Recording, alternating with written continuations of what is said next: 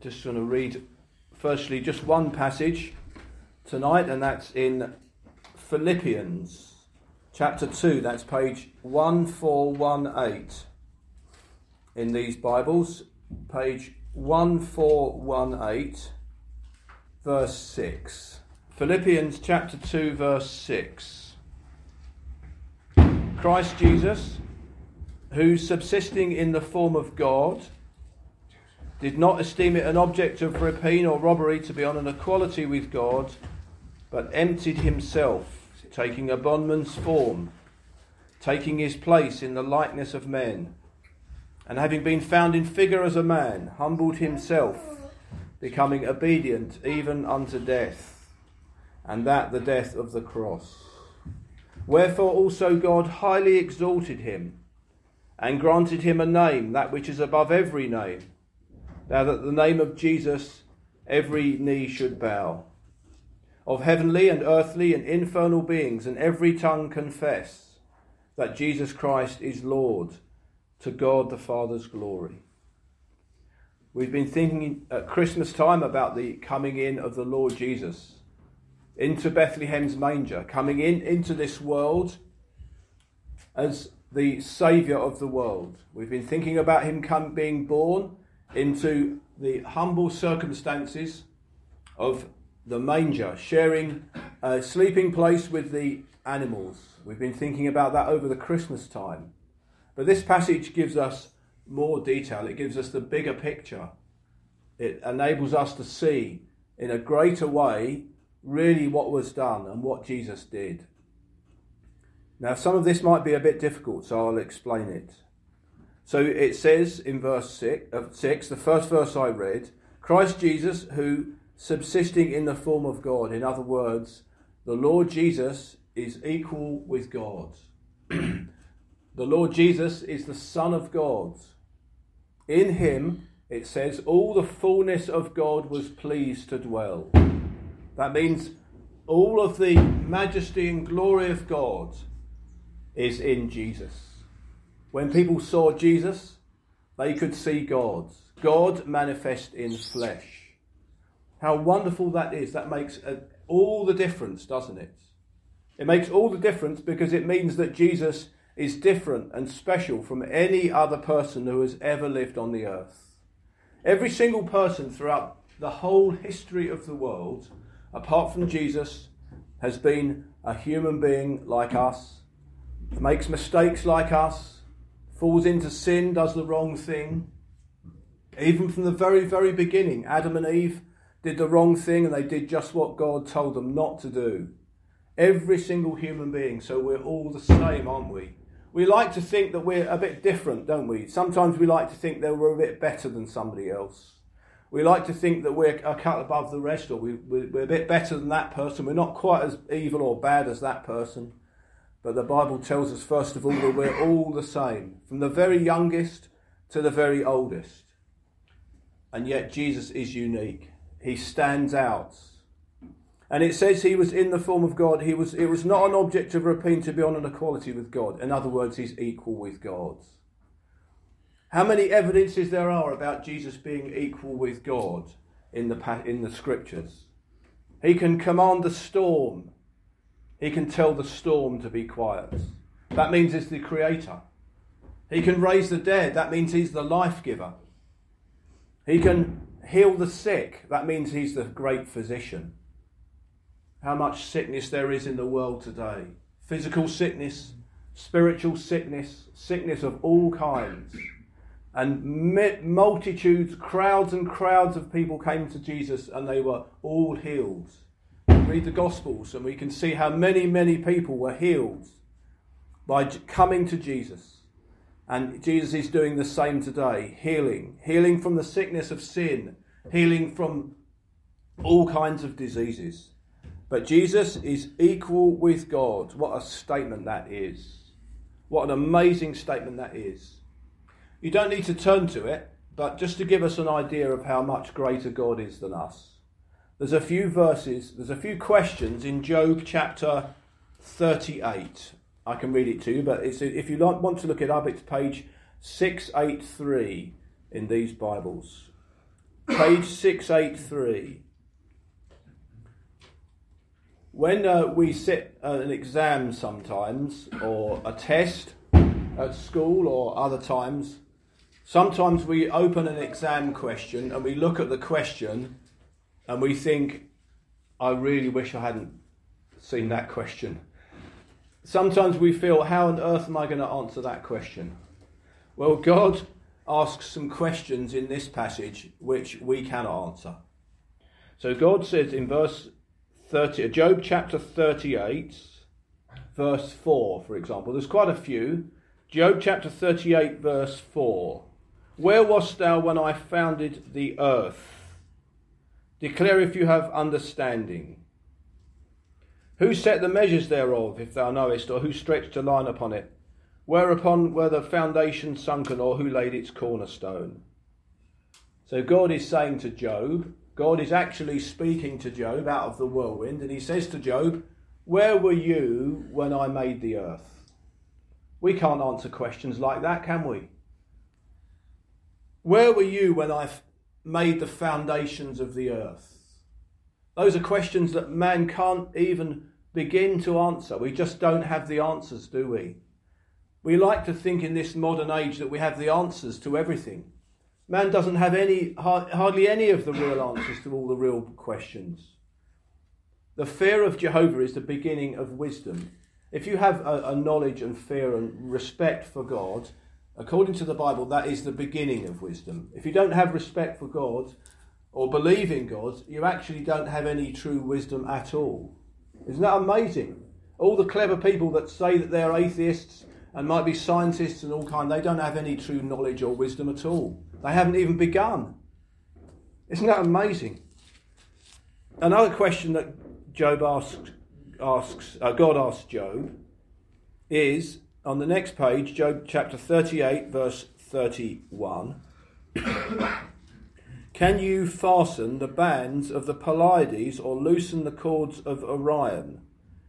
Do you bring forth the constellations, each in its own season? It's talking about the stars. When we go out of the uh, away from the, the, the town and away from the into the country Uh, on, a, on a clear night, you see many millions of beautiful stars in the sky, and God is saying to Job, "Can you arrange the stars? Can you arrange the stars the way they are in the sky? Can you do that?" What an amazing question. Man, man can't even begin to answer questions like that. We have and that, that shows the greatness of God, doesn't it? It shows the wonder and the majesty of who He is. And yet, the Lord Jesus Christ was equal with God. He came into this world in Bethlehem's manger, and He was equal with God. That's too much for us to take in, isn't it? But it's the good news of the gospel, dear friends, is the next part of what I read here. It says in verse 7 in this passage, Philippians 2, verse 7, he emptied himself. That means he humbled himself. He took a bondman's form, a servant's form. He took the place of a slave or a servant, the lowest place, the very lowest place that could be taken. Jesus took that place. He took his place in the likeness of men. In other words, he became like us. He was born into Bethlehem's manger. He lived in Nazareth. He lived in a, a, a, broken, sinful world just like us. He lived in a world where horrible things happen, where people are hor- nasty to each other, where, where there's unfairness, injustice. He lived in a, a cruel world just like we live in.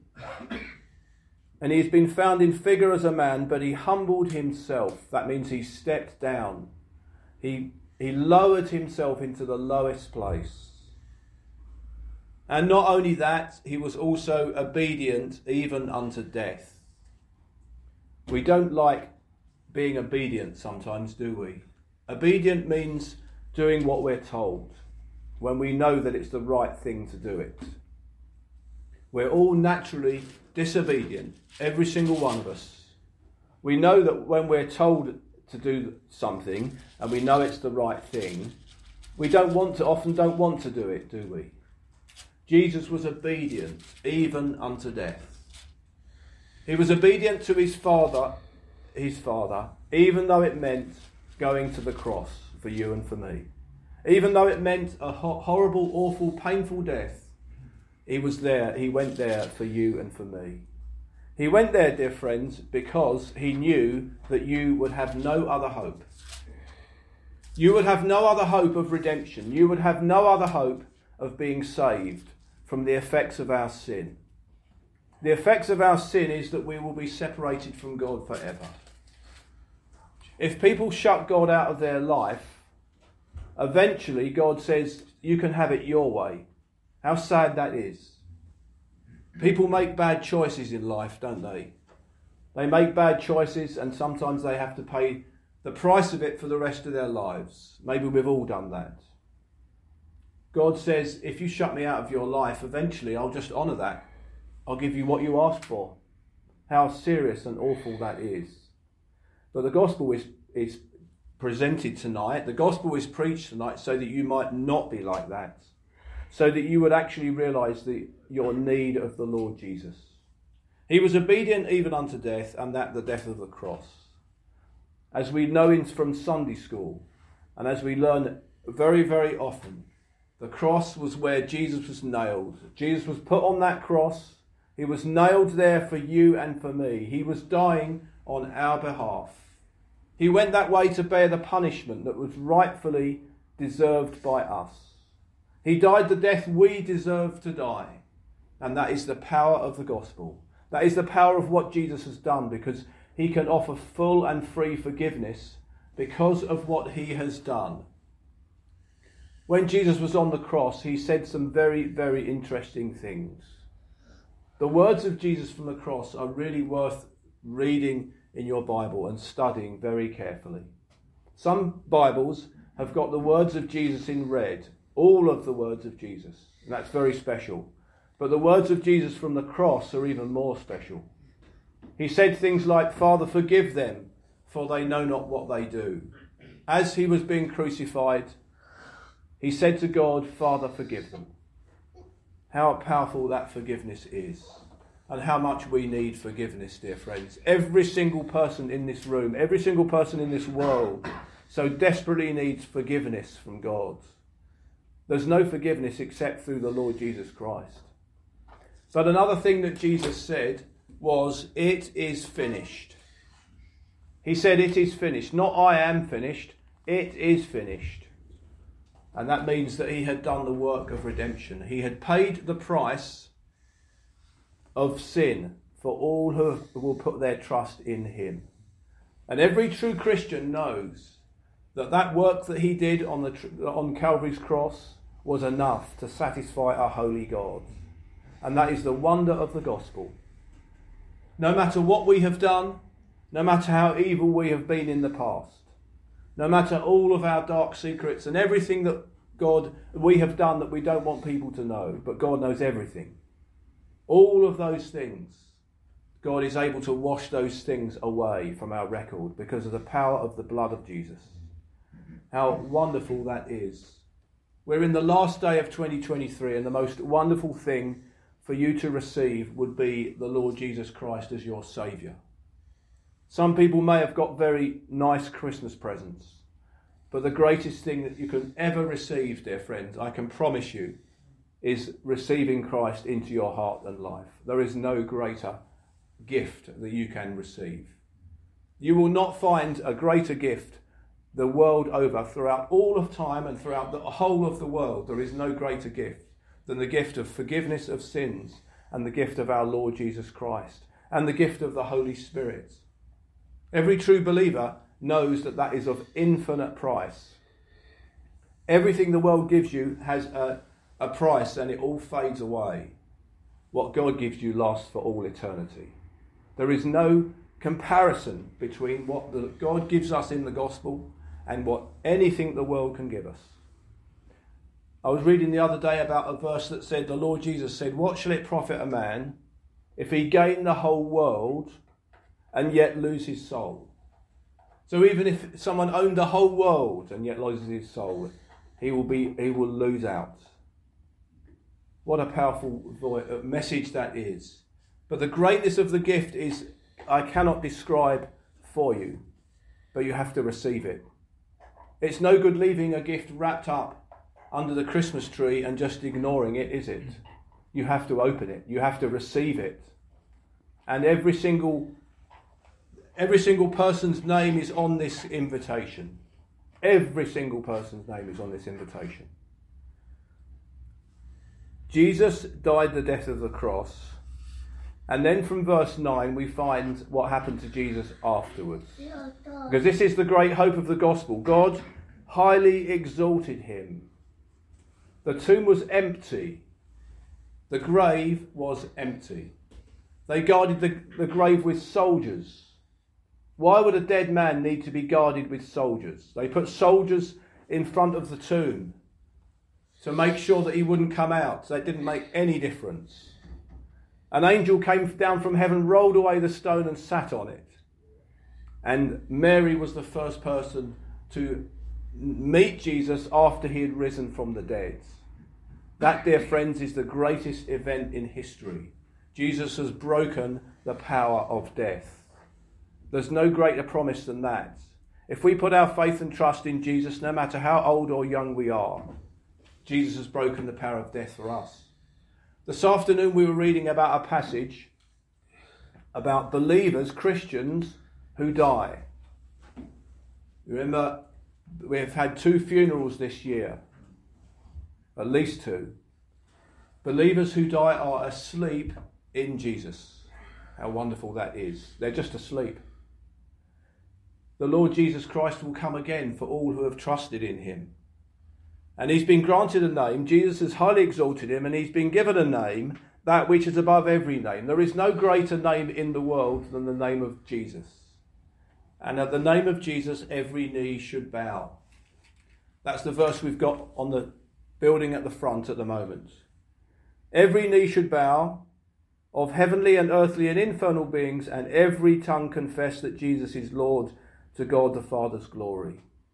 The gospel tonight, dear friends, is an invitation to bow the knee to Jesus, to put our faith and trust in Him and recognize that He was on the cross for the bad things that we've done, to repent of our sins and put our faith and trust in what He has done at Calvary's cross, dear friends, to bow the knee to Him now, because there is coming a time when every knee shall bow to Him. But the opportunity you have tonight, dear friends, is to bow the knee to Him tonight. In your heart, to recognize Him as King of Kings and Lord of Lords, and have the sure and certain hope that He is coming again for all who have trusted in Him. There's a wonderful verse in John chapter 10, which I read just uh, earlier today. John chapter 10, and he's talking about followers of Jesus. John 10, verse 27 My sheep hear my voice, and I know them, and they follow me. And I give them life eternal, and they shall never perish, and no one shall seize them out of my hand. No one shall seize them out of my hand. My Father who has given them to me is greater than me, and no one can seize them out of the hand of my Father. Once we've put our faith and trust in the Lord Jesus Christ and we're truly born again and we've, we've asked Him to be our Saviour, no one can take Him, take us out of His hand. No one. What a wonderful promise that is, dear friends. May each one of us have trusted in Him as their Lord and Saviour. May each one of us receive that unspeakable gift the gift of infinite value that God is offering to us tonight through our Lord Jesus Christ, for his name's sake.